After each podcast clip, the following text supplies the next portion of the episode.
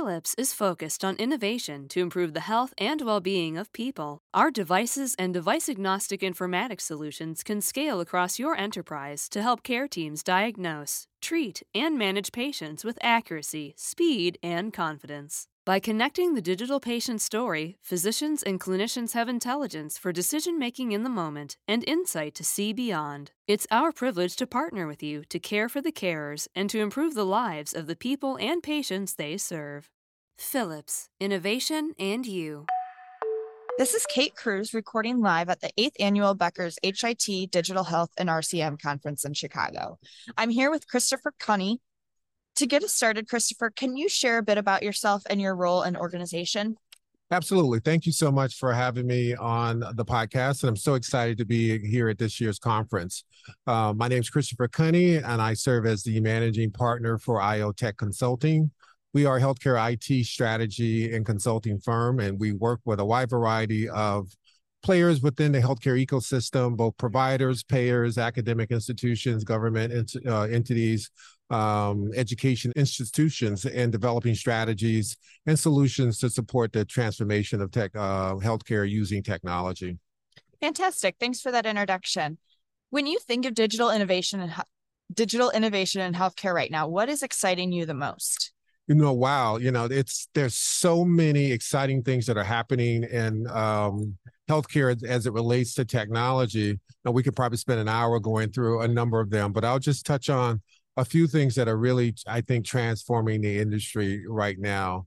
Um, obviously, the big topic of today is machine learning and AI, artificial intelligence.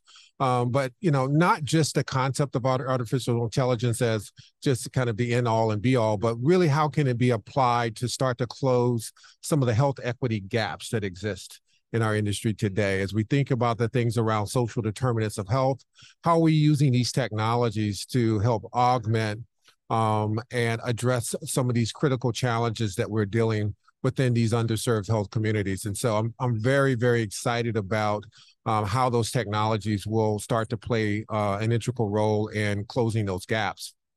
In addition to that, as you look at again using those technologies uh, to accelerate the um, deployment of new vaccines, and new drugs uh, and how we can continue to leverage those to uh, reduce the time it takes to uh, get these drugs to market, I think is a, a, very exciting activity and initiative that's taking place in this space as well. And then, you know, as we start to look at this emerging trend of what we call health tech or age tech, where we've got every day 10,000 people are turning 65.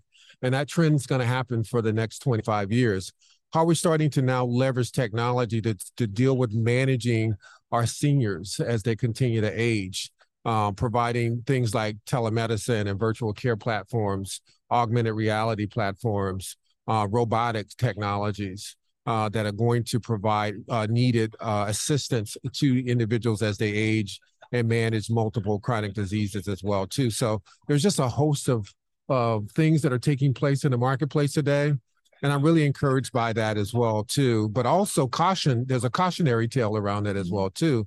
We have to be very careful about how much we depend on these technologies and making sure that we've got the right type of governance and oversight over these things because ultimately uh, these technologies still rely on the data that they get access to.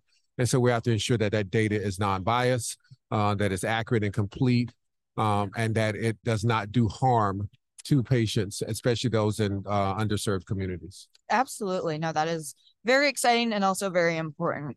So, at your organization, what are some top priorities with technology and like issues that you're trying to solve? with these yeah? I, absolutely. I think the things that we're doing as as a advisory firm is really trying to help our clients uh, develop a technology roadmap for the next three to five years as we start to come out of this whole post COVID pandemic and realize the challenge that many health systems have and continue to remain viable as entities and to continue to provide services. How are they continuing to leverage technology to be a catalyst to that as well too? How do we increase operational efficiencies within those organizations? How do we capture more revenue? Um, how do we improve the patient's engagement? But and, and also very importantly, how to re- reduce the cognitive workload on the clinicians themselves. And we see more and more of them deal with clinician burnout as it relates to these technologies. So we're working with our clients to address those and many other issues. But key to that is, you know, as um, we see our uh, uh, our clinicians start to rely heavily on these technologies, we want to make sure that those technologies are not also becoming a burden for them. Absolutely. Um, because I I mean I know that's been an issue that's absolutely happened quite a bit. Exactly. Um, yeah, so that I definitely think that that's a problem that's been recognized, and now people are trying to I don't know if backtrack is the right word, but right. definitely solve that problem. improve on it. Yes. It's like anything. Um, you know, we, are going through an evolution yep. of technology. Mm-hmm. Uh, and one of the things I, I try to um, convey to my clients is, you know, IT is really the next utility. When you think about a health system, for example, it's almost impossible to run a health system without electricity. It's almost impossible to run without without plumbing and water. And I would argue to say it's almost impossible now to do it without information technology because IT touches every financial, business, and clinical decision that's made within a health system. And the question is, how do we now leverage it more like a, a utility, uh, use it as we need it on demand, reduce some of the capital exposure that we've constantly been dealing with and uh, dealing with legacy technologies, and then find ways to operationalize it in a way that it benefits the organization long term um, and not become a, a, a capital burden uh, for an organization um, uh, as they uh, continue to try to adopt that moving forward. Yeah, absolutely. And that leads me very well into my next question. So what would what is a piece of advice that you would give to healthcare leaders today as they are implementing these new technologies? That's a good question. And I think to reiterate what I just said, uh, that is first and foremost, understand that IT is not a cost of doing business you know you can't sit, sit there and try to negotiate your way out of using it you know it is a part of what we do, do live with on, on a day-to-day basis and is a very integral and can be a very strategic part of your overall business uh, strategy for the organization. And the question is how do you want to apply it? How you want to leverage it? And how you want to maximize it to meet those strategic goals as well too. And then how do we position it in a way so it's not such a capital burden for um, the organization but it becomes really a very predictable cost going forward. And then finally, I would say every technology has a life cycle to it. Mm-hmm. Um, and so I, I, think historically we've wanted to leverage uh, IT till the wheels fall off, right? Yep. We'll run that server until it's, you know, on its last breath. But the reality of it is technology is changing every single day fast. And we have to make sure that we build a life cycle management strategy in these technology investments that we are making, hopefully leveraging them as a service so that we put that burden back on our partners. Uh, but if we do make investments internally in the organization, understand that that technology is going to have a birth date and an end date. And we need to plan for that as we move through our fiscal uh, exercises as well. Yeah, I think that's a really important piece of advice that I haven't heard a lot today. Right. So thank you for sharing. You're that. welcome.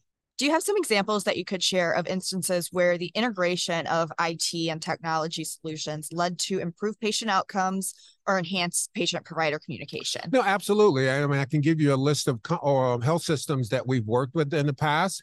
Um, now, I, at this point, I won't mention specific names, but I can tell you where you know we've worked with health systems that have uh, um, leverage that technology, their EHRs, for example, to really mine that data and identify these social determinants of health that many of the, uh, their patients are dealing with and create specific programs and work with community leaders and community organizations to start to help fill some of those gaps as well too. And so uh, these platforms like the electronic health record can be as, a vast repository of information that now can be applied uh, to addressing these things like social determinants of health. And we've worked with many of our clients uh, to address those things.